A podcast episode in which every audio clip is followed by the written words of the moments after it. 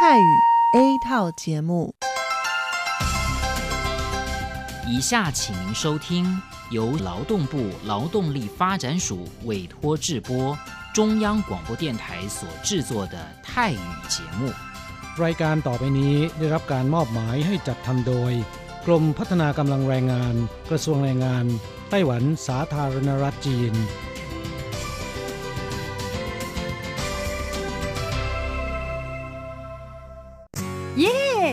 ลิกงานแล้ว พวกเราไปคาราโอเกะกันเถอะ ฉันมีธุระ เธอไปกันเถอะ เอ๊ะนานที่ปีหนจะนัดไปร้องเพลงกัน หรือว่าเธอมีนัดกับชายหนุ่มจ้าใช่ก็ดีนะสิ ฉันจะไปทำงานหาเงินต่างหาก จริงเหรอ เลิกงานแล้วยังไปหาเงินได้อีกทำไมดีจัง ไปทำที่ไหนอะจริงสิ แถวนี้มีโรงงานหนึ่งช่วงนี้ต้องการคนงานชั่วคราว ช่วงวันหยุดฉันก็ไปทำงานพิเศษที่นั่นจะได้หาเงินเพิ่มขึ้นอีกหน่อย อยากจะซื้อคอมพิวเตอร์ให้ลูกชายที่เมืองไทยลำไพไม่ได้นะ กฎหมายไต้หวันกำหนดไว้ว่า พวกเราจะต้องทำงานให้เท่าแก่ที่ยื่นขออนุญาตนำเราเข้ามาทำงานในไต้หวันเท่านั้น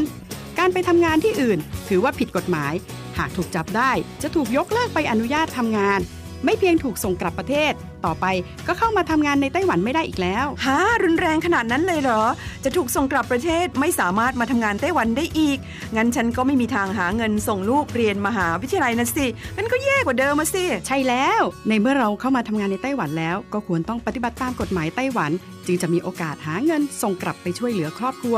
ฉันว่าเธอไปร้องเพลงกับฉันดีกว่านะอืมถูกอย่างที่เธอว่านั่นแหละ ฉันว่าฉันทำงานตามที่ระบุในสัญญาจ้างงานดีกว่า ไม่งั้นแทนที่จะหาเงินได้เยอะกว่าเดิม กลับถูกส่งตัวกลับประเทศซะนี่ ใช่แล้วทำงานอยากถูกต้องตามกฎหมายดีกว่า ตอนนี้ไปร้องเพลงกับพวกเราได้หรือยังล่ะ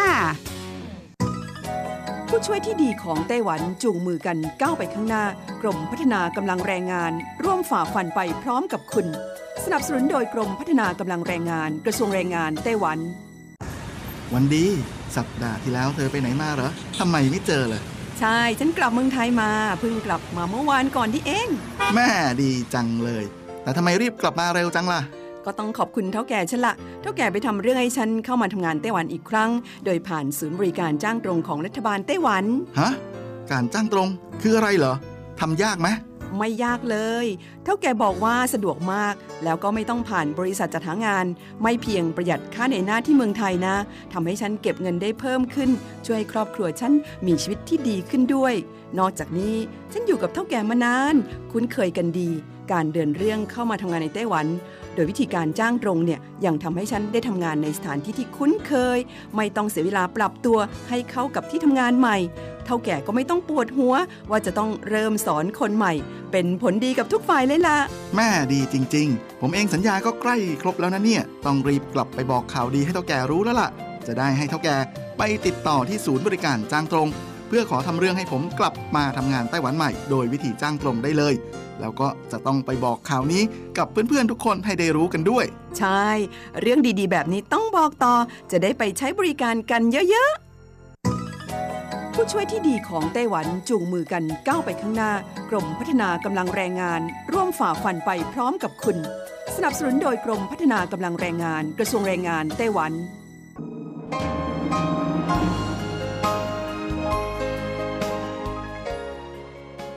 กลับมาฟังขณะนี้ท่านกำลังอยู่กับรายการภาคภาษาไทย Radio Taiwan International หรือ RTI ออกกระจายเสียงจากกรุงไทเป ไต้หวันสาธารณรัฐจีน เป็นประจำทุกวันนะครับ นอกจากรับฟังทางเครื่องรับวิทยุได้แล้ว ยังสามารถรับฟังรายการผ่านระบบออนไลน์ได้ที่ thai.rti.org.tw หรือที่ RTI Fanpage นะครับ ขอเชิญติดตามรับฟังรายการของเราได้ ตั้งแต่บัดนี้เป็นต้นไป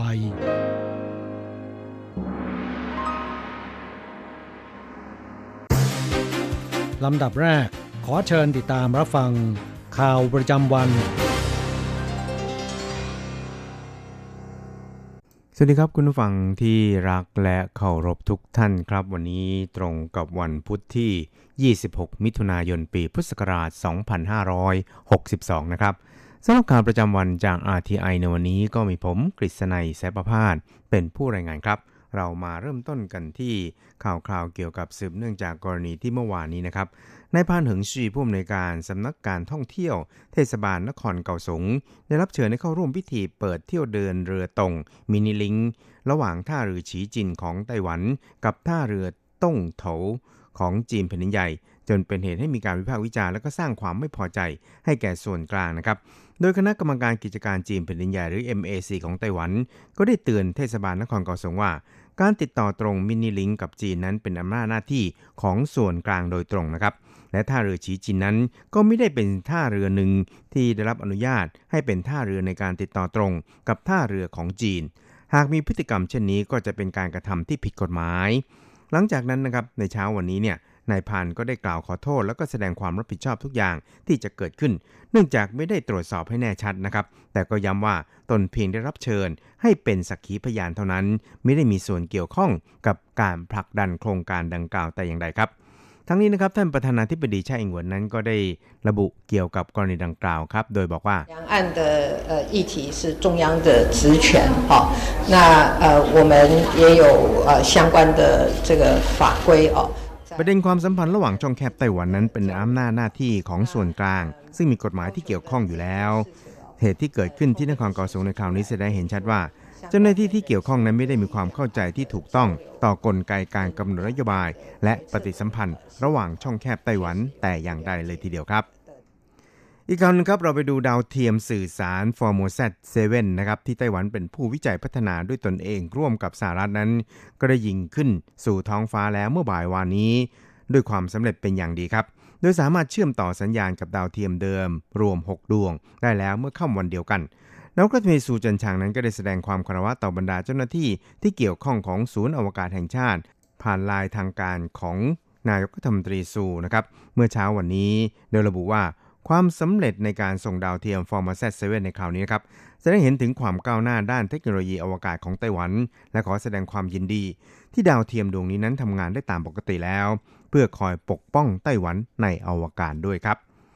คุณจูชงหุยนะครับหัวหน้าทีมโครงการดาวเทียม f o r m a s a t 7ระบุในงานเลี้ยงฉลองที่สหรัฐครับว่า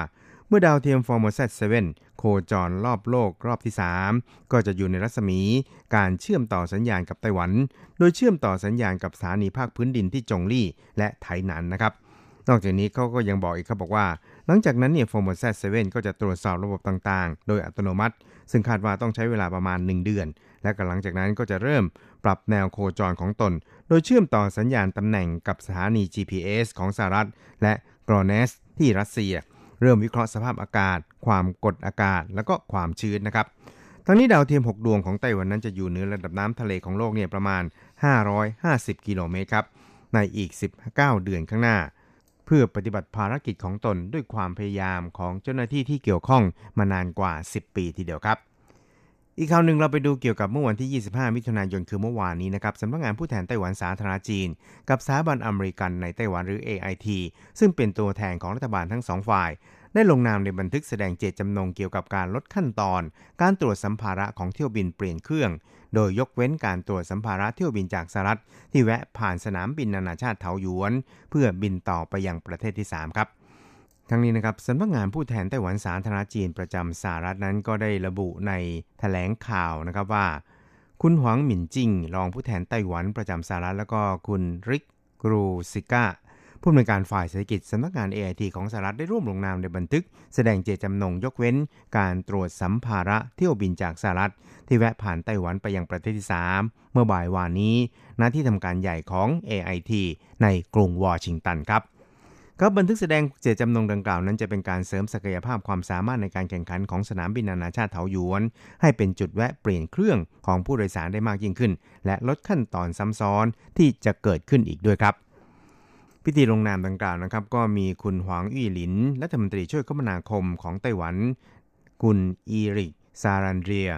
ที่ปรึกษาด้านความปลอดภัยการขนส่งกระทรวงความมั่นคงปิติภูมิ ประจำกระทรวงต่างประเทศสหรัฐ และก็คุณแดเนียลเดลค์รักษาการอธิบดีกรมประสานงานกิจการไต้หวัน กระทรวงการต่างประเทศสหรัฐ ร่วมกันเป็นสักขีพยานนะครับ อีกข่าวหนึ่งครับเราไปดูข่าวเกี่ยวกับทางด้านตั้งแต่วันจันทร์หน้าเป็นต้นไปก็คือวันที่ 1 กรกฎาคมนะครับ ก็จะเริ่มมาตรการใหม่นะครับ คุมเข้มผู้ละเมิดกฎระเบียบต่างๆ มากยิ่งขึ้นสำคัญก็คือการเพิ่มโทษปรับดื่มแล้วขับ เป็นปรับสูงสุดถึง 1.2 แสน NT โดยผู้โดยสารที่นั่งมาในรถนะครับก็จะต้องถูกปรับด้วย นอกจากนี้นักดูดต้องปรับตัวเล็กน้อยครับเพราะจะเริ่มห้าม ร้านค้าต่างๆ แจกหลอดพลาสติกแบบใช้แล้วทิ้งสำหรับลูกค้าที่ใช้บริการภายในร้าน 4 ประเภท ซึ่งก็คงต้องคิดหาวิธีที่ไม่ต้องดูดเครื่องดื่มกันอีกแล้วครับ โดยเฉพาะอย่างยิ่งชานมไข่มุกนะครับ คุณจางจือจิงรัฐมนตรีทบวงสิ่งแวดล้อมของไต้หวันสาธารณจีนได้ระบุเกี่ยวกับเรื่องนี้ครับว่า希望这个改变能够继续的扩散，那让所有的在不需要的情况下就不要 เราหวังว่ามาตรการดังกล่าวนั้นจะขยายตัวออกไปอีก เพื่อให้ผู้ที่ไม่จำเป็นก็ไม่ต้องใช้หลอดพลาสติก เพื่อลดมลภาวะต่อสิ่งแวดล้อม ให้เหลือน้อยที่สุดเท่าที่สามารถจะทำได้ ครับมาตรการที่จะเริ่มใช้ตั้งแต่วันจันทร์หน้าเป็นต้นไปนะครับ ก็ยังประกอบไปด้วย ผู้ใช้บริการรถเมล์ในเขตมานครไทเป คือกรุงไทเป แล้วก็นครนิวไทเปนะครับอย่าลืมต้องรูดบัตรอีซิการ์ทั้งขาขึ้นและขาลงรถนะครับเพื่อให้ได้รับสิทธิ์ลดหย่อนค่าโดยสารในกรณีที่จะไปต่อ MRT หรือขี่รถจักรยานสาธารณะอยู่ใบตามระเบียบนะครับ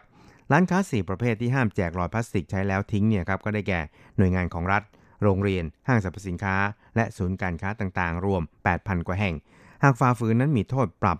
1,200 ถึง 6,000 NT ซึ่งคาดว่าสามารถลดปริมาณ หลอดพลาสติกได้อย่างน้อย 100 ล้านหลอดใน 1 ปีครับครับสำหรับรถยนต์ที่จอดในที่จอดรถสาธารณะ โดยไม่จำละค่าจอดต่อเนื่อง 30 วันนี้ครับเทศบาลกรุงไทเปเนี่ยก็จะประกาศขายทอดตลาด หลังจากแจ้งให้เจ้าของมารับรถคืน แต่ว่าไม่มารับคืนใน 15 วัน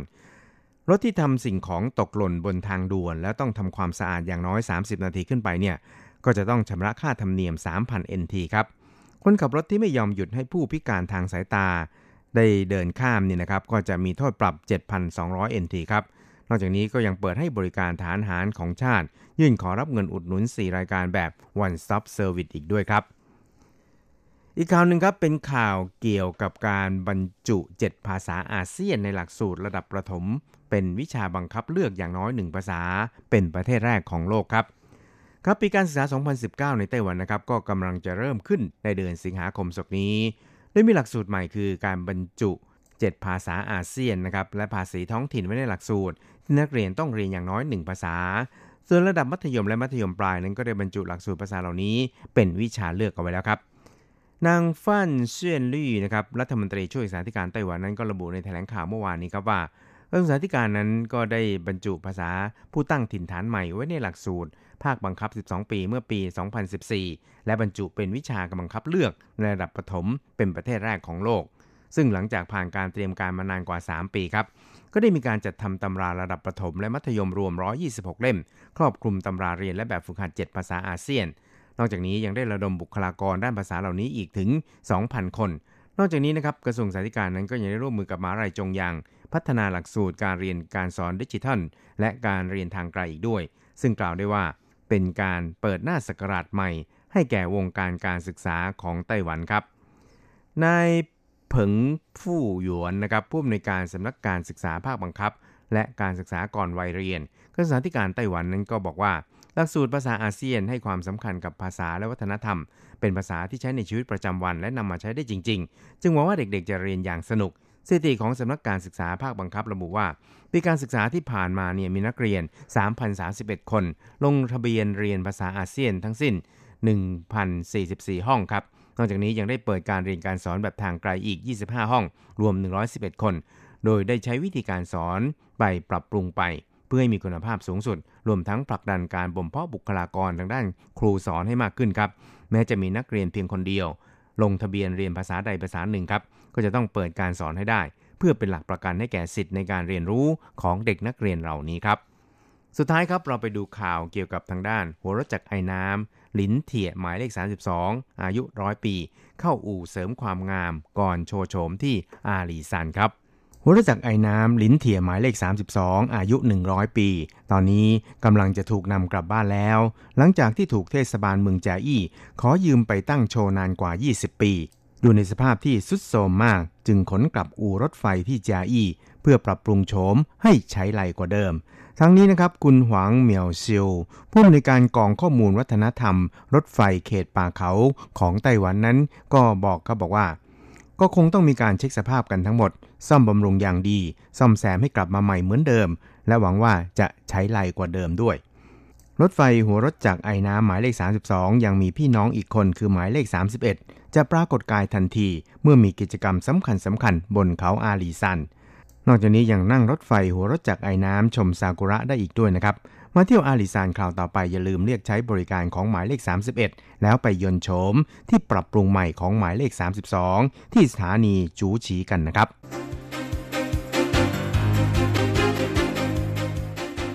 ต่อไปขอเชิญฟังข่าวต่างประเทศและข่าวจากเมืองไทยค่ะ สวัสดีค่ะ คุณผู้ฟังที่เคารพ ช่วงของข่าวต่างประเทศและข่าวในเมืองไทยรายงานโดยดิฉันการจยากริชยาคมค่ะ ข่าวต่างประเทศสำหรับวันนี้นั้นเริ่มจากข่าว สหรัฐแต่งตั้งสเตฟานีกริสแฮมเป็นโฆษกทำเนียบขาวคนใหม่ นางสเตฟานีกริสแฮมโฆษกของนางเมลาเนียทรัมป์สตรีหมายเลขหนึ่งของสหรัฐอเมริกา ได้รับการแต่งตั้งให้เป็นโฆษกทำเนียบขาวคนใหม่ แทนนางซาร่าแซนเดอร์ส ซึ่งจะอยู่ในตำแหน่งจนถึงวันศุกร์ที่ 28 มิถุนายนนี้ แต่นางกริสแฮมจะเริ่มทำงานตั้งแต่วันที่ 26 มิถุนายน โดยจะติดตามประธานาธิบดีโดนัลด์ทรัมป์ในการเดินทางเยือนเอเชีย ประธานาธิบดีโดนัลด์ทรัมป์กล่าวว่า นางสเตฟานีเคยทำงานกับตนมาตั้งแต่ต้น นับตั้งแต่การลงสมัครชิงตำแหน่งประธานาธิบดีเมื่อปี 2558และเป็นหนึ่งในไม่กี่คนของคณะทำงานหาเสียงที่ยังคงทำงานอยู่กับตน โดยในช่วงสองปีที่ผ่านมา นางสเตฟานีได้รับการแต่งตั้งให้เป็นโฆษกของสตรีหมายเลขหนึ่ง ซึ่งเป็นที่ไว้วางใจของนางเมลานียทรัมป์และประธานาธิบดีโดนัลด์ทรัมป์ก็ชื่นชมว่านางสเตฟานีทำหน้าที่ได้อย่างดีเยี่ยม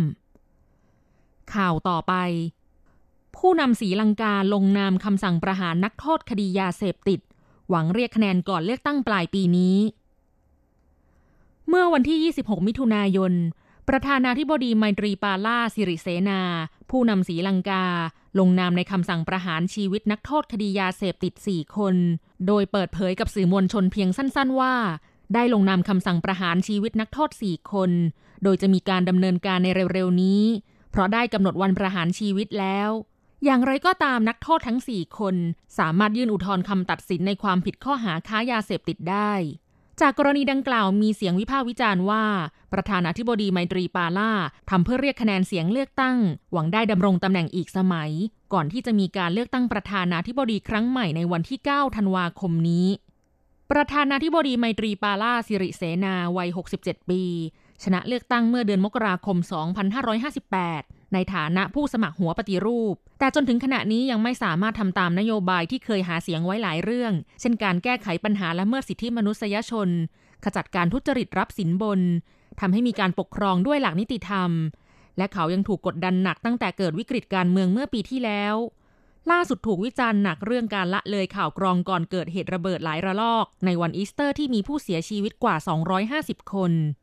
ด้านสำนักข่าวรอยเตอร์ระบุว่า ชาวศรีลังกาส่วนใหญ่สนับสนุนให้นำโทษประหารชีวิตกลับมาใช้ใหม่ เพื่อยับยั้งอาชญากรรม แม้กลุ่มสิทธิมนุษยชนโต้แย้งว่า ไม่ใช่วิธีการแก้ไขปัญหาที่มีประสิทธิภาพก็ตาม ทั้งนี้ศรีลังกาประหารชีวิตนักโทษครั้งสุดท้ายเมื่อ 43 ปีที่แล้ว ขณะที่เพชฌฆาตคนสุดท้ายได้ลาออกในปี 2557 เนื่องจากไม่มีงานทำแต่ก็ยอมรับว่าเครียดตั้งแต่เห็นลานประหารเป็นครั้งแรก ส่วนเพชฌฆาตที่ได้จ้างเมื่อปีก่อนไม่เคยมาทำงานเลย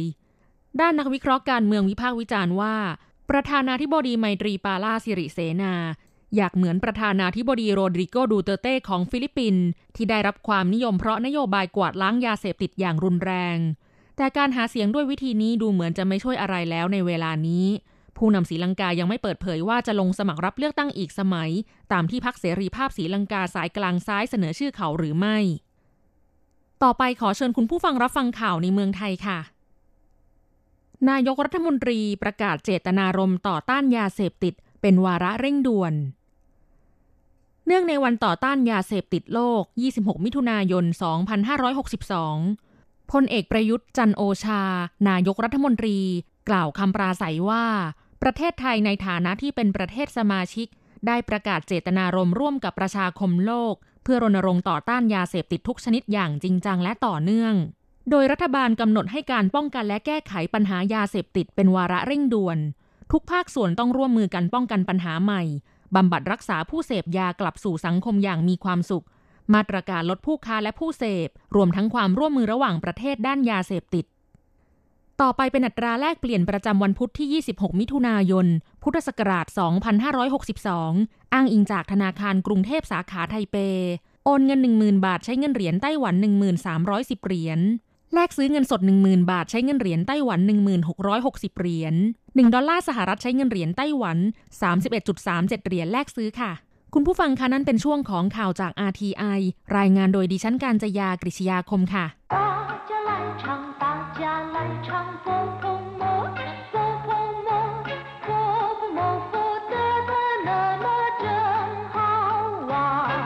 สวัสดีครับผู้ฟัง พบกันในวันนี้ เราจะมาเรียนวิทยาลัยภาษาจีนทางอากาศภาคเรียนที่สองบทที่ 10 ของแบบเรียนชั้นกลาง บทที่ 10 ขู่ ขมหรือว่ารสขม ในบทนี้เราจะมาเรียนคำสนทนาภาษาจีนกลางที่เกี่ยวข้องกับรสชาติ第十课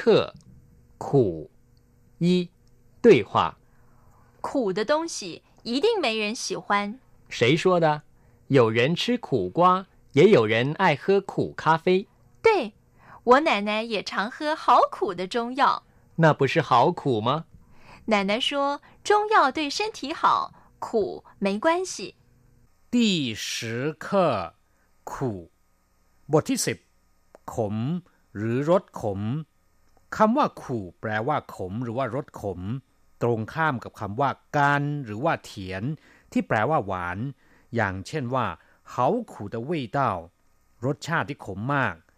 ขู่เซ่อแปลว่าทั้งขมและฝาด นอกจากนี้แล้วยังมีความหมายว่า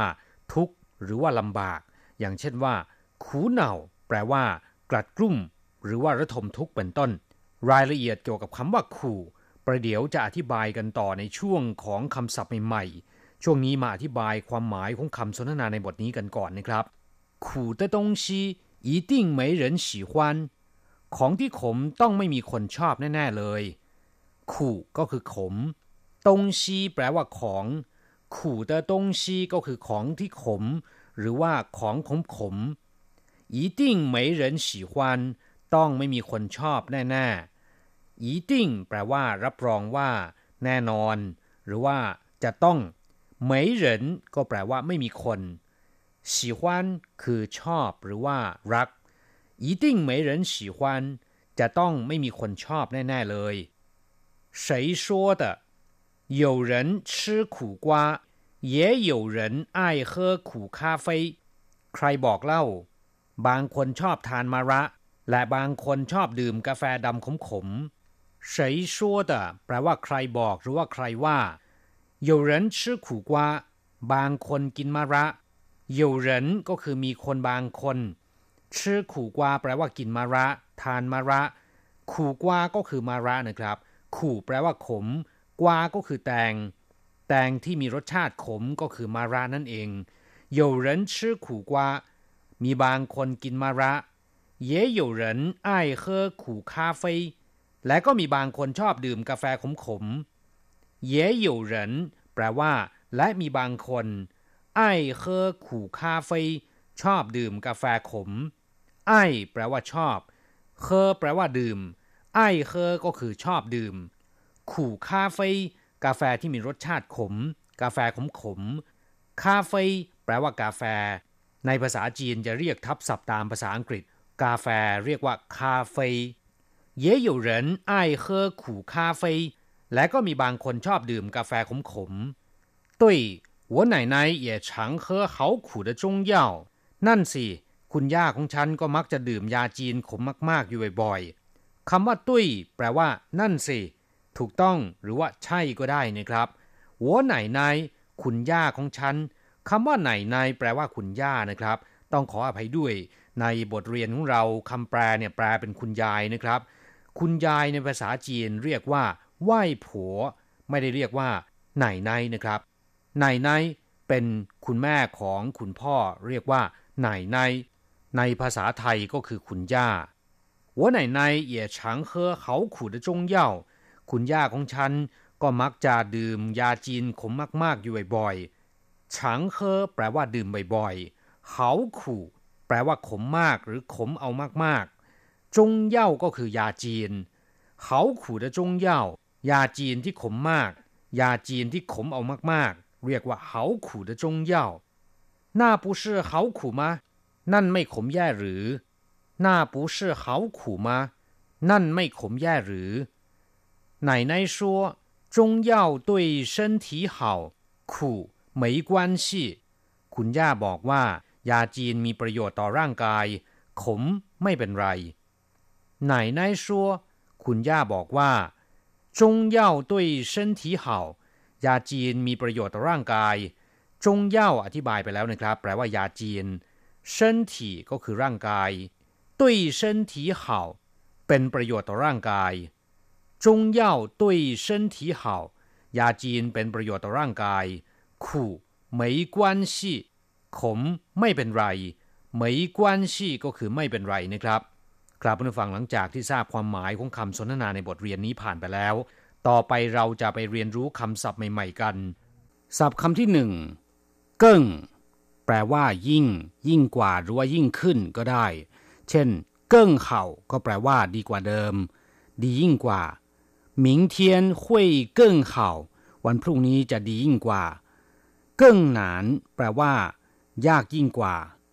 你比他更漂亮คุณสวยยิ่งกว่าหล่อน ศัพท์คำที่สอง ตูแปลว่า อ่านหรือว่าเรียน เช่น ตูชูแปลว่าอ่านหนังสือ ตูชูเหรินก็คือปัญญาชนหรือคนที่ศึกษาเล่าเรียนมาแล้วนะครับ เรียกว่า ตูชูเหรินตูเจอก็คือผู้อ่านหรือว่าคนอ่านชิงเกินล่าชื่ขอให้อ่านตามคุณครูหนึ่งรอบศัพท์คำต่อไปเฮอแปลว่าดื่ม เช่นเฮอชา แปลว่าดื่มน้ำชา เคอทางแปลว่าดื่มน้ำแกงเคอจิวดื่มเหล้าเคอจุ้ยล่ะดื่มเหล้าเมาแล้วเคอสวยก็คือดื่มน้ำนะครับชื่อเคอหวานเลอแปลว่ากินดื่มแล้วก็เที่ยวหาความสุข อย่างเช่นถ้าเฉิงเทียนชื่อเคอหวานเลอเข้าเอาแต่กินดื่มแล้วก็เที่ยวหาความสุขสำราญทั้งวันเคอซีเป่ยฟงซีเป่ยฟงก็คือลมที่ตะวันตกเฉียงเหนือ เคอซีเป่ยฟงแปลตามตรงนะครับก็คือ กินลมที่ตะวันตกเฉียงเหนือ อุปมาว่าไม่มีอะไรจะกินนั่นเอง ศัพท์คำต่อไป ขู่ แปลว่าขมหรือว่ารสขม ตรงข้ามกับคำว่า เถียนที่แปลว่าหวาน อย่างเช่นว่า味道太苦我吃不下รสขมเกินไป ผมทานไม่ลง这药的味道很苦ยานี้มีรสขมมาก คำว่ารสชาติในภาษาจีน เรียกว่าเว่ยเต้าหรือเว่ยเฉยๆก็ได้นะครับ ซึ่งประกอบด้วยขู่ก็คือขม เถียนคือหวานซวนคือเปรี้ยวเฉียนคือเค็ม ล่า แปลว่าเผ็ด นอกจากแปลว่าขมแล้วนะครับคำว่าขู่ยังมีความหมายว่าทุกข์ยากหรือว่าลำบาก อย่างเช่นว่า日子过得很苦มีชีวิตที่แสนจะลำเค็ญ ขู่เช่าแปลว่าฝืนยิ้มเฉาเหมยขู่เหลียน แปลว่า หน้านิ้วคิ้วขมวดเขาขู่ ซึ่งเป็นศัพท์คำต่อไป หมายความว่า ขมมาก ขมจริง ๆ หรือจะแปลว่าทุกลำบากจริง ๆ ก็ได้นะครับ ขึ้นอยู่กับว่านำไปใช้ในประโยคไหนเขาขู่กับเขินขู่มีความหมายอย่างเดียวกัน แปลว่า ขมมากนะครับ ศัพท์คำต่อไป คาเฟ แปลว่า กาแฟ เป็นคำที่เรียกทับศัพท์ตามภาษาอังกฤษ ร้านกาแฟในภาษาจีนเรียกว่า คาเฟทิง เร่อคาเฟก็คือกาแฟร้อนๆ ปิงคาเฟก็คือกาแฟเย็น ศัพท์คำต่อไป จงเหวินแปลว่าภาษาจีนรื่อเหวินภาษาญี่ปุ่นหันเหวินภาษาเกาหลี ไต้เหวินภาษาไทย ศัพท์คำต่อไป จงเย่า แปลว่ายาจีนหรือว่ายาแผนโบราณของจีน อย่างที่อธิบายไปแล้วเมื่อครู่นี้ว่า จงหมายถึงประเทศจีนหรือของจีน ส่วนคำว่าเย่าก็คือยานะครับ จงเย่าก็คือยาจีน หรือยาแผนโบราณของจีน ส่วนยาแผนปัจจุบันเรียกว่าซีเย่าซีแปลว่าตะวันตกนะครับ เราจะกลับมาพบกันใหม่ในบทเรียนหน้า สวัสดีครับ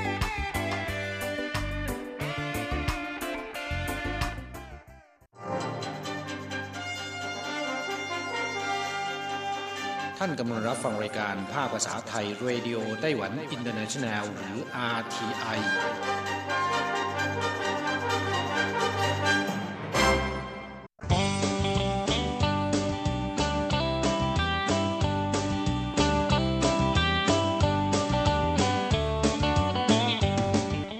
ครับผู้ฟังขณะนี้ท่านกำลังอยู่กับรายการภาคภาษาไทย RTI เอเชียสัมพันธ์ ลำดับต่อไปขอเชิญท่านมาร่วมให้กำลังใจแด่เพื่อนแรงงานไทยที่ประสบปัญหาและความเดือดร้อน ในช่วงไขปัญหาแรงงาน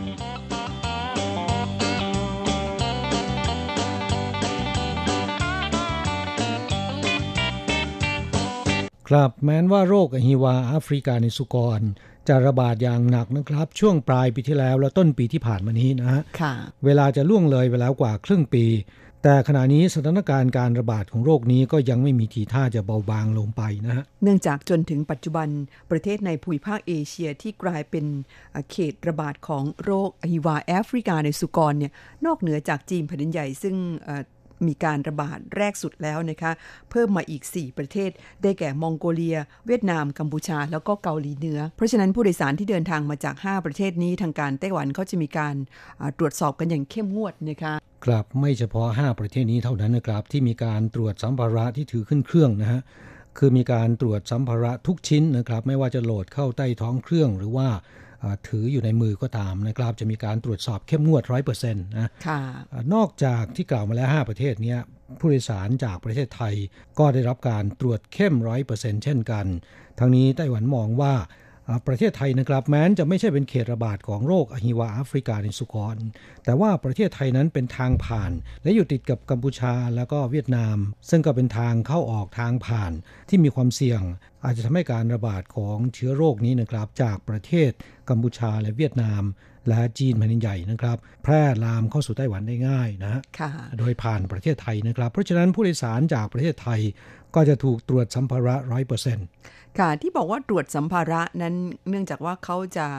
สกัดกั้นไม่ให้นำเข้าของประเภทเนื้อสัตว์ทั้งหลายแหล่นะคะ โดยเฉพาะเนื้อหมูหรือว่าเนื้อสุกรเนี่ยห้ามโดยเด็ดขาด ไม่ว่าจะเป็นสุกดิบอะไรก็ตามนะคะคหรือแม้แต่ ผลิตภัณฑ์ที่มีส่วนผสมของเนื้อหมูเพียงเล็กน้อยก็ไม่ได้นะคะอย่างเช่นว่าบะหมี่สำเร็จรูปซึ่งมันจะมีซองเครื่องปรุงที่อาจจะมีส่วนผสมของเนื้อหมูอยู่บ้างนี่ก็ห้ามเด็ดขาดนะคะครับเพราะฉะนั้นก็เตือนเพื่อนแรงงานไทยนะครับว่าต้องระมัดระวังนะครับ เดินทางเข้าสู่ไต้หวัน ห้ามนำเนื้อหมูหรือว่าผลิตภัณฑ์เนื้อหมูจากเขตพื้นที่ที่มีการระบาดของโรคอหิวาแอฟริกาในสุกรเข้ามา ซึ่งคนงานไทยนั้นก็เดินทางมาจากประเทศไทยนะครับ แม้นไทยจะไม่ใช่เป็นเขตพื้นที่ระบาด แต่อยู่ใกล้กับเขตพื้นที่ระบาด เพราะฉะนั้นไต้หวันก็จะมีการตรวจเข้มเช่นกันนะครับ เสมือนกับมาจากเขตพื้นที่ระบาดนะฮะ หากว่าเพื่อนแรงงานไทยท่านใดก็ตามนะครับ เผลอนำเข้าเนื้อหมูหรือว่าผลิตภัณฑ์เนื้อหมู หรือไม่ค่อยแน่ใจนะครับ แนะนำว่าให้ทิ้งลงถังขยะที่ตั้งขึ้นโดยเฉพาะ ก่อนที่จะเดินทางเข้าสู่ไต้หวันนะครับ ก่อนผ่านด่านตรวจคนเข้าเมือง และด่านศุลกากรนะค่ะ ผู้ใดฝ่าฝืนมีโทษปรับสูงสุดหนึ่งล้านเหรียญไต้หวัน หากเคยถูกปรับ แต่ค้างจ่ายค่าปรับนะครับ แล้วก็ได้เดินทางเข้าสู่ไต้หวันรอบใหม่ จะถูกห้ามเข้าประเทศ ส่งผลกระทบต่อสิทธิประโยชน์การทำงานของตัวท่านเองนะครับ และไม่ใช่เฉพาะแรงงานเท่านั้นนักท่องเที่ยวถ้าหากว่าเดินทางเข้ามา แล้วก็พกผลิตภัณฑ์เหล่านี้ขึ้นมาถูกตรวจพบ คุณต้องจ่ายค่าปรับถ้าไม่จ่ายนี่เขาส่งกลับประเทศไปเลยนะคะห้ามเข้ากลับนั่นเป็นผู้โดยสารที่เดินทางเข้าสู่ไต้หวันนะครับ ไม่ว่าจะเป็นแรงงานต่างชาติหรืออนักท่องเที่ยวก็ตามนะครับสำหรับแรงงานต่างชาติที่ทำงานอยู่ในไต้หวัน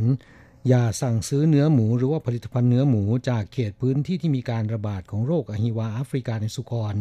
หากว่าได้รับผลิตภัณฑ์จำพวกเนื้อสัตว์นะครับ อย่าทิ้งลงถังรองรับขยะเปียก หรือว่าถังขยะทั่วไป ขอให้โทรศัพท์แจ้งหน่วยงานที่รับผิดชอบมาดำเนินการได้ที่ 0800 039 131 นะครับ ค่ะ ย้ำอีกครั้งหนึ่งค่ะ 0800 039 131 แต่สำหรับแรงงานไทยแล้วดิฉันคิดว่าเปอร์เซ็นต์ที่จะช็อปออนไลน์นั้นมีไม่ค่อยสูงนะคะครับที่จะนิยมใช้บริการช้อปปิ้งออนไลน์เนี่ยนะครับส่วนใหญ่ก็จะเป็นคนงานฟิลิปปินส์แล้วก็เวียดนามนะฮะที่กลัวก็คือกลัวว่าคนไทยจะขอให้ญาติพี่น้องที่บ้านเนี่ยส่งทางไปรษณีย์มาให้นะคะอันนั้นก็ไม่ได้เหมือนกันนะคะครับสำหรับอาหารที่ห้ามนำเข้า โดยเฉพาะอย่างยิ่งเนื้อหมู ผลิตภัณฑ์เนื้อหมูนะครับ แแต่ถ้าเป็นเนื้อสัตว์เนี่ยมาจากเขตพื้นที่ที่มีการระบาดของโรคอหิวาแอฟริกาในสุกร อันนี้ก็ไม่ได้เหมือนกันนะครับ แต่หลายคนถามว่าอาหารทะเลแปรรูปเนี่ยอย่างเช่นว่าปลาหมึกเส้น ปลาแห้ง ปลาสลิดทอด ปูกรอบ กุ้งแห้ง หรือน้ำพริกกุ้งเสียบพวกนี้เป็นต้นนะครับที่เป็นกระปุกนะฮะค่ะอ่าสามารถจะนำเข้าได้ไหมก็ขอตอบให้ทราบว่าหากเป็นอาหารทะเลแปรรูปนะครับ ที่บรรจุกล่องแพ็คอย่างดีนำเข้าได้นะครับ แต่อย่าเยอะนะฮะ ไม่ใช่นำเข้ามาเป็นลังๆ เพราะว่าคุณอาจจะต้องเสียภาษีนะครับค่ะอ่าที่สำคัญก็คือเนื้อหมูและผลิตภัณฑ์เนื้อหมูไม่ได้เลยเด็ดขาดนะครับ แนะนำว่าหากอยากจะทานหมูทอด หมูเค็ม หมูหยองหรือว่าแคบหมูนะครับ ก็หาซื้อตามร้านอาหารไทยในไต้หวันได้ ก็มีขาย อย่าเสี่ยงนำเข้ามาเลยนะครับ ไม่ได้กินไม่ว่ายังจะถูกปรับหนัก แล้วพูดถึงว่าเอาอะไรเข้ามาได้บ้างเนี่ยดิฉันว่าวันนี้ก็เลยจะเล่า อีกครั้งหนึ่งว่าสำหรับในไต้หวันแล้ว การเดินทางเข้าสู่ประเทศนี้เนี่ยห้ามนำเข้าอะไรบ้างดีไหมคะครับเอาคร่าวๆ จริง ๆ แล้วก็มีหลากหลายรายการนะคะ อย่างเช่นบุหรี่สุราเนี่ยเอาเข้ามาได้เท่าไหร่ สุรานั้นเอาเข้ามาได้ผู้โดยสารหนึ่งคนเนี่ยไม่เกิน 1 ลิตรนะคะก็ประมาณ 1 ขวดนั่นเอง บุหรี่เนี่ยไม่เกิน 200 มวน หรืออาก็คือหนึ่งแถวแถวนั่นเองครับนะคะถ้าหากว่าเป็นซิก้าเนี่ยก็ไม่เกิน 25 มวน ข้อระเบียบนี้ไม่เฉพาะในไต้หวันเท่านั้นนะครับ ที่เมืองไทยก็เช่นกันนะ ค่ะครับอันนี้เป็นรู้สึกจะเป็นมาตรฐานสากลครับนะคะ ถ้าหากว่านำเข้ามาเกินนี้ แล้วไม่ได้แจ้งนะคะ เวลาเดินทางเข้าประเทศเนี่ยเขาจะมีช่องแดงกับช่องเขียวใช่ไหมคะ ช่องเขียวก็คือไม่มีของต้องสำแดง ช่องแดงก็คือถ้าคุณพกอะไรเข้ามามากกว่าที่เขากำหนดเนี่ยต้องไปแจ้งเสียภาษีนะคะ ถ้าคุณไม่แจ้งเอาสุราเอาบุหรี่เข้ามาเกินกำหนดเนี่ยก็จะถูกปรับเขาปรับ 4,000 เหรียญครับนอกจากสุราแล้วก็บุหรี่แล้วนะครับ ผู้โดยสารที่เดินทางเข้าสู่ไต้หวัน ทางการเขาเพื่อที่จะป้องกันการฟอกเงินนะครับ มีการจำกัดธนบัตรหรือเงินสดที่จะพกเข้าสู่ไต้หวันด้วยนะฮะค่ะอย่างเช่นว่าเงินเหรียญไต้หวัน สามารถที่จะพกเงินสดเข้าสู่ไต้หวันได้ ไม่เกิน1 0 0 0 0แสนเหรียญไต้หวันนะครับ หากว่าเกินกว่าจำนวนนี้เนี่ยจะต้องขออนุญาตก่อน แล้วก็ได้รับอนุมัติจากอ่าธนาคารกลางแล้วนะครับถึงจะนำเข้ามาได้นะฮะถ้าหากว่าไม่มีการขออนุญาตก่อนเนี่ยถูกตรวจพบส่วนที่เกินกว่า1 0 0 0 0แสนเหรียญไต้หวันนั้น ยึดหมดเลยนะคะ และถ้าหากว่าเป็นเงินสกุลอื่นๆเนี่ยก็ต้องมีค่าไม่เกิน 10,000 เหรียญดอลลาร์สหรัฐนะคะครับมูลค่าไม่เกิน 1 0,000 เหรียญสหรัฐ อย่างเช่น ใครที่นำเงินบาทไทยเข้าสู่ไต้หวันนะครับ มูลค่าต้องไม่เกิน 10,000 ดอลลาร์สหรัฐหรือประมาณ 310,000 บาทนะฮะค่ะถ้าเกินกว่านี้จะต้องได้รับอนุญาตจากธนาคารกลางไต้หวันก่อนนะครับ แล้วก็มีหนังสืออนุญาตนะฮะค่ะหากไม่มีส่วนที่เกินกว่า 310,000 บาท ก็จะถูกยึด มีเรื่องของทองคำด้วยนะคะครับอันนี้คิดว่าผู้นฟังหลายท่านอาจจะสนใจ แต่คิดว่าไม่น่าจะมีคนขนทองคำจากเมืองไทยมาไต้หวันอะทองคำนั้นห้ามนำเข้ามามีมูลค่าเกิน 20,000 เหรียญดอลลาร์สหรัฐนะคะหรือประมาณ 620,000 บาท นี่เป็นข้อจำกัดในการนำเข้าอาทองคำธนบัตรเงินสดนะครับ พวกของมีค่านะคะครับแต่สำหรับคนที่จะเดินทางออกนอกประเทศ เช่นเดียวกันค่ะห้ามพกเงินสด ถ้าเป็นเงินเหรียญไต้หวัน ห้ามเกิน1 0 0 0 0แสนเหรียญไต้หวัน แต่ถ้าเป็นเงินสกุลอื่น ห้ามเกินมูลค่า 10,000 ดอลลาร์สหรัฐนะครับ และทองคำก็ห้ามเกิน 20,000 ดอลลาร์สหรัฐนะฮะ ค่ะอ่า เท่ากันนะคะต่อไปมาดูยารักษาโรคนะคะอันนี้ก็สำคัญเพราะว่าผู้ฟังที่เป็นแรงงานไทยหลายคนเนี่ยชอบซื้อยามาจากเมืองไทย เขาให้นำเข้ามาได้นะคะอย่างละไม่เกิน 1 โหล อย่างเช่น พวกยาหม่องยาดมเลยทั้งหลายแหละนะคะอย่างละไม่เกิน 1 โหล แล้วก็ถ้าซื้อมาไม่รู้ละกี่อย่างก็ตาม ห้ามเกิน 36 ขวด หรือว่า 36 กระปุกนะคะครับนี่หมายถึงยาทั่วๆไปนะครับที่ไม่ใช่เป็น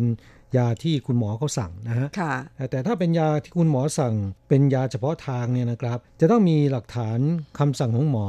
ถึงจะนำเข้ามาได้นะครับค่ะและปริมาณของยาเนี่ยก็ไม่ควรเกินอ่าการรับประทานเป็นเวลา 2 เดือนนะฮะค่ะ ต่อไปก็มาถึงพวกอาหารนะคะ อย่างเช่น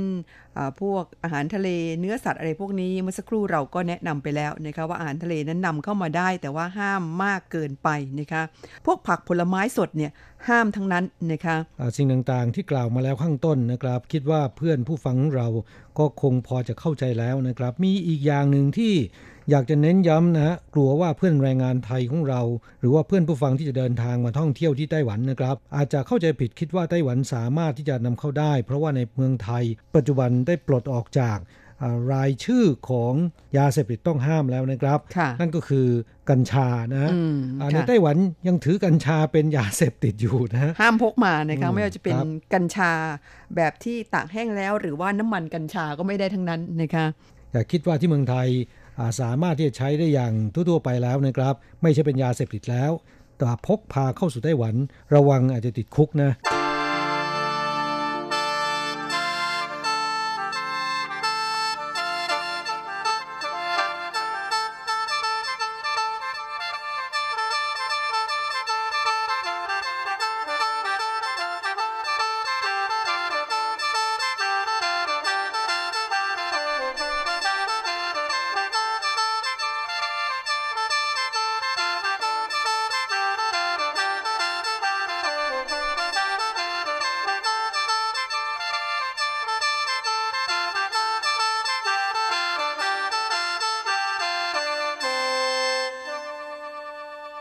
ครับโครงการพิเศษที่จะให้การลดหย่อนโทษสำหรับแรงงานต่างชาติที่หลบหนีในจ้าง และก็นักท่องเที่ยวชาวต่างชาติที่อยู่เลยกำหนดวีซ่านะครับ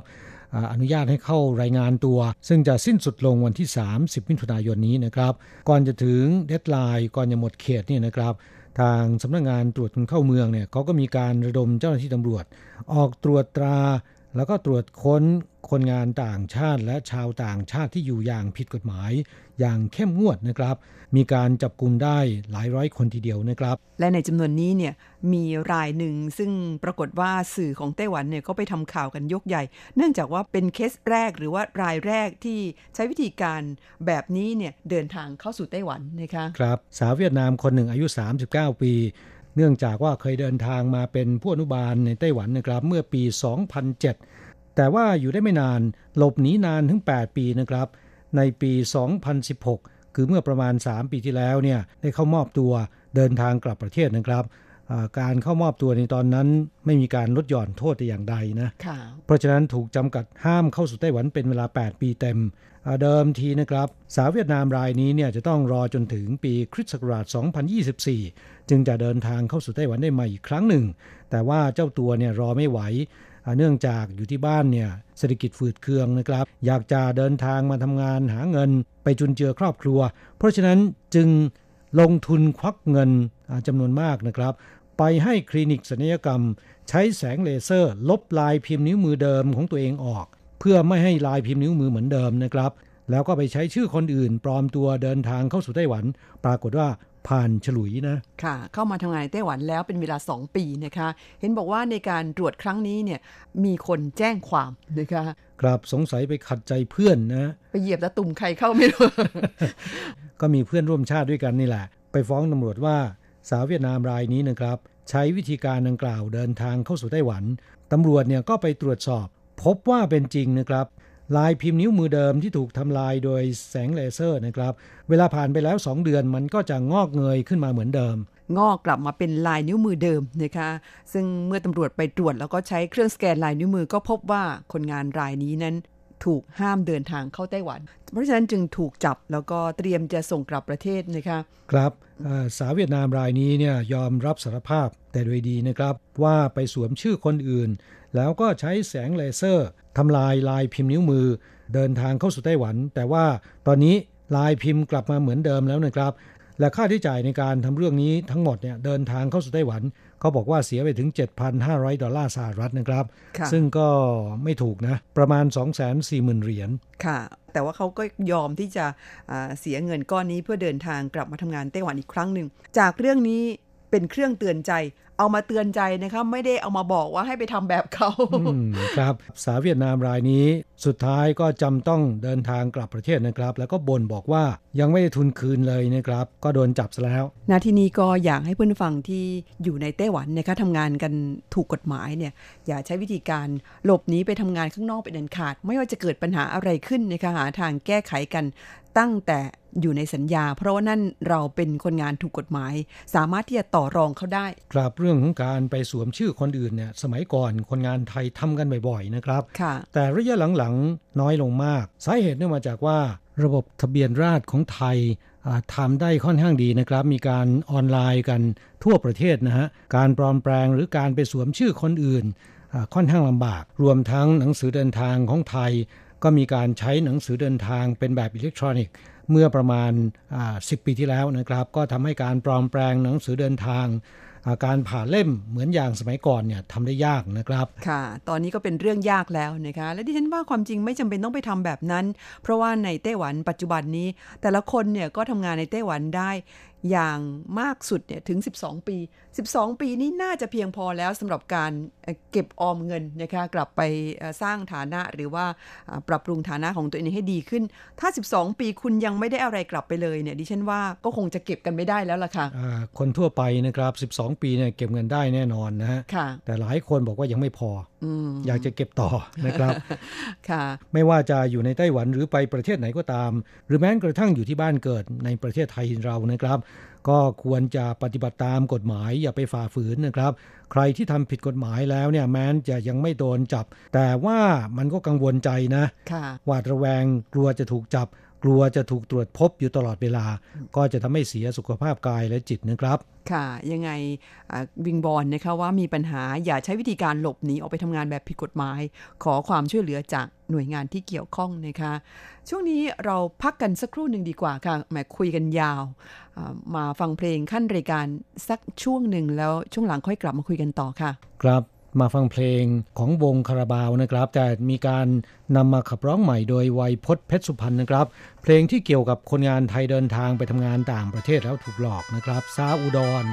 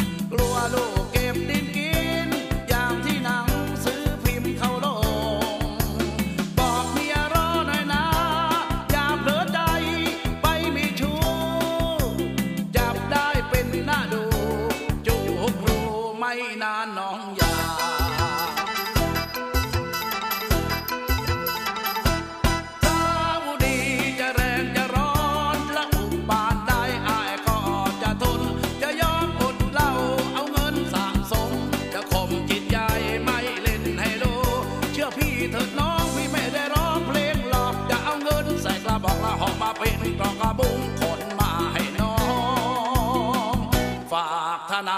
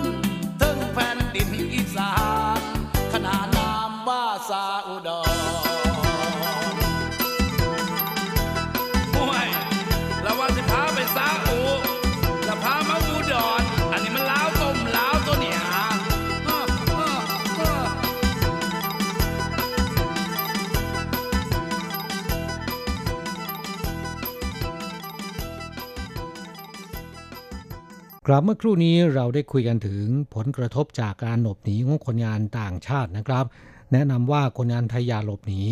ต่อไปมาฟังคำให้สัมภาษณ์ของคนงานไทยที่เคยหลบหนี ว่าพวกเขาหลบหนีไปแล้วประสบปัญหาอะไรกันบ้างนะครับ ช่วงนี้มาฟังกันเลยค่ะชื่อสลันสุยะครับทำไมหลบหนีอะก็เงินเดือนน้อยแล้วอยากจะได้ตังค์เยอะๆครับแล้วตอนนี้หลบหนีออกไปแล้วเป็นยังไงเป็นยังไงครับ ไม่มีที่อยู่กลัวก็กลัว กินก็ไม่ได้กิน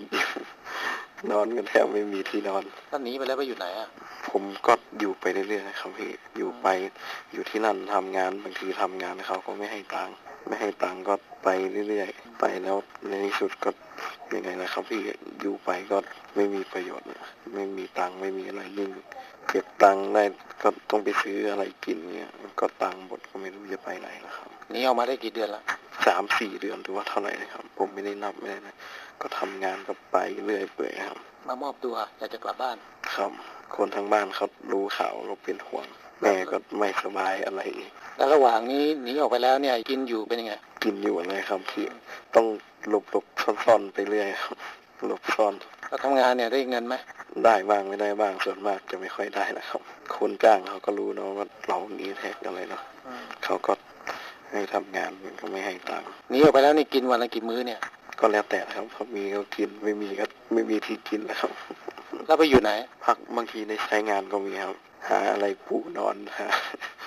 เอาขอให้มีน้ำมีอะไรอย่างเงี้ยครับมีไฟมีอะไรก็พักไปเรื่อยครับ ไม่มีที่พักเป็นของส่วนตัวที่ทำงานนั่นแหละครับบางทีทำงานก่อสร้างบ้างไปเรื่อยเปื่อยครับมีอะไรจะเตือนเพื่อนๆที่อยากจะหลบหนีไหมไม่ต้องดี ครับดีแล้วมันลำบากทำงานก็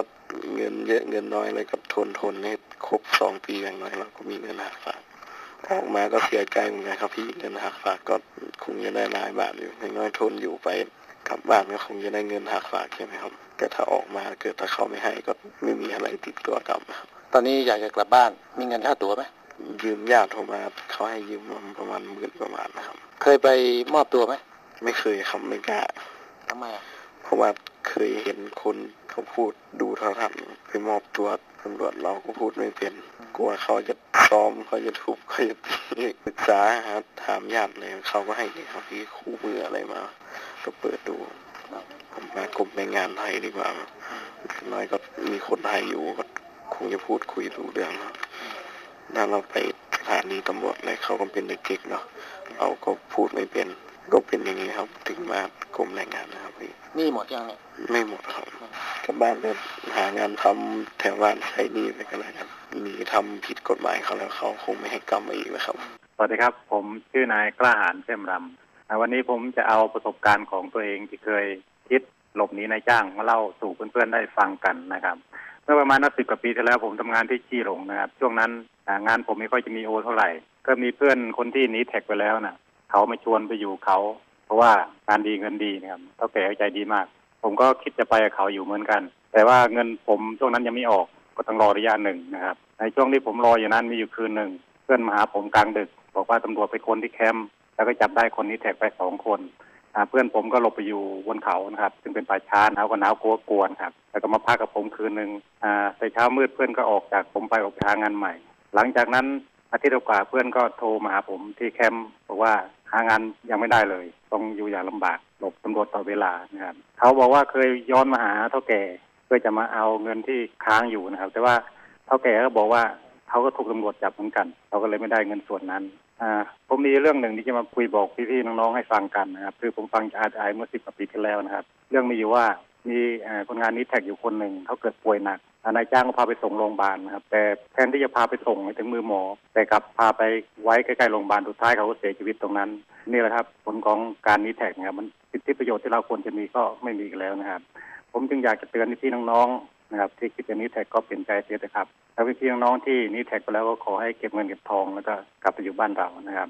ผมฝากเสียงมาวันนี้ก็คงจะมาพร้อมกับทำลานะเพราะว่าผมต้องรีบกลับบ้านนะเพราะว่าแม่ป่วยหนักนะครับกลับก่อนกำหนดแล้วก็คงจะเป็นการกลับแบบไม่ได้กลับมาคืนเพราะอยู่ใกล้ครบกับเก้าปีแล้วนะครับอ่าแล้วผมก็ขอฟังเพลงอ่าคิดถึงบ้านฟังร่วมกับพี่ๆน้องๆชาวอาทีไอทุกท่าน แล้วก็พิเศษสำหรับพี่น้องที่อยู่ในโรงงานเยี่ยนจันทร์นะครับ ทอผ้านะครับ ทุกคนจากกับผมนายกล้าหาญแอมรำขอบคุณและสวัสดีครับ ผมเป็นคนไทยคนหนึ่งครับที่หนีแท็กนะครับอยากจะให้เพื่อนไทยได้รู้ว่าการหนีแท็กนั้นมันลำบากจริง ๆ ครับ ผมทำงานอยู่ที่ซีหลงโรงงานตั้งแต่เจ็ดโมงเช้าไปจนถึงหกทุ่มฝนตกฟ้าร้องไงเขาก็ให้ทำงานอยู่ลำบากครับ ตอนนี้ถูกจับขังอยู่ไทเปครับ ถูกจับแล้วเท่าแก่เขาก็ไม่มาสนใจ เงินที่ทำงานค้างไว้เท่าแก่เขาก็ไม่ให้เท่าแก่เขาก็หนีไม่รู้ไปอยู่ที่ไหนหาตัวก็ไม่เจอก็ฝากบอกเพื่อนแรงงานไทยทุกคนอย่าอย่าคิดที่จะหนีแท็กต่อไปเลยลำบากจริง ๆ ครับ ผมยอมรับผมโดนอยู่ทุกวันนี้ปัจจุบันเนี่ยตอนนี้ก็ยังอยู่ที่ไทเปอยู่ ค่ะในบรรดาแรงงานต่างชาติที่หลบหนีนั้นยอดจำนวนคนงานไทยถือว่าน้อยที่สุดใน 4 ชาตินะคะ แต่ก็มีอยู่หลายร้อยคนเหมือนกัน หากว่าท่านรับฟังรายการวันนี้อยู่ และท่านยังไม่ได้เดินทางกลับประเทศไทยไปเนี่ยอยากจะให้ฝากประสบการณ์เข้าสู่รายการนะคะ แบ่งปันให้เพื่อนฟังท่านอื่นได้รับฟังกันบ้างนะคะ ครับฝากเสียงพูดของเพื่อนฟัง เข้าสู่รายการของเราได้นะครับ ไม่ว่าจะผ่าน Messenger ผ่านที่ inbox ของ RTI Fanpage นะครับ หรืออัดเสียงบันทึกแล้วก็ส่งมาทางอีเมลเข้าสู่รายการก็ได้นะครับ ค่ะ เพื่อเป็นวิทยาทานแก่ท่านอื่น ๆ นะคะ ที่อาจจะไม่ทราบว่าชีวิตของคนงานต่างชาติที่หลบหนีอยู่ในไต้หวันนั้น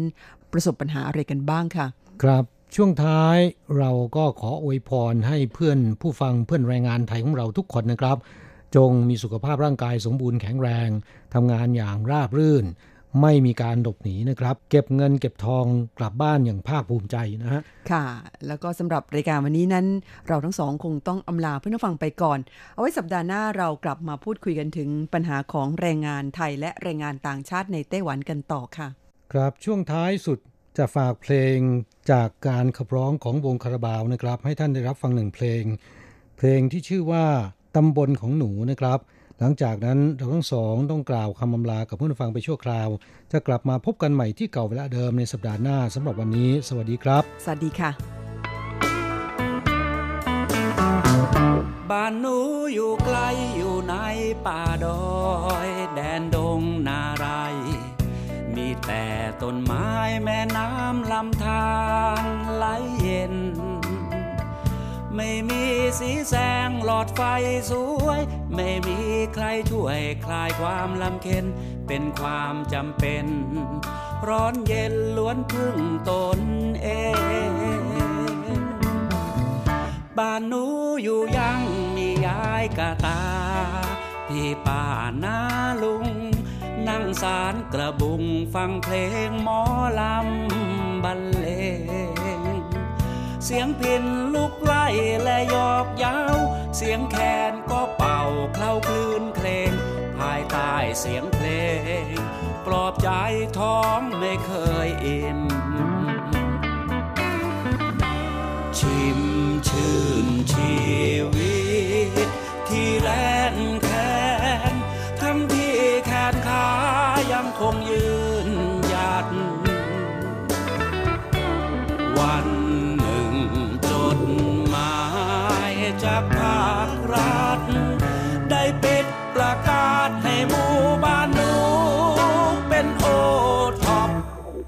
บ้านหนูอยู่ดีมีกินมีใช้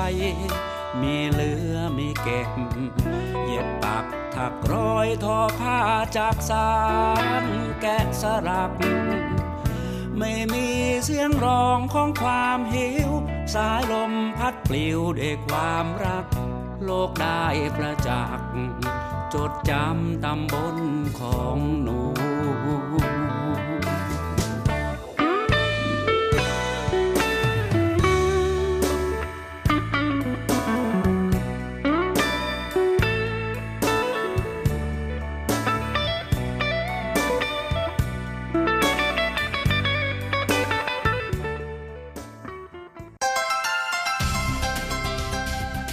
以上节目是由劳动部劳动力发展署委托制播，中央广播电台制作的泰语节目。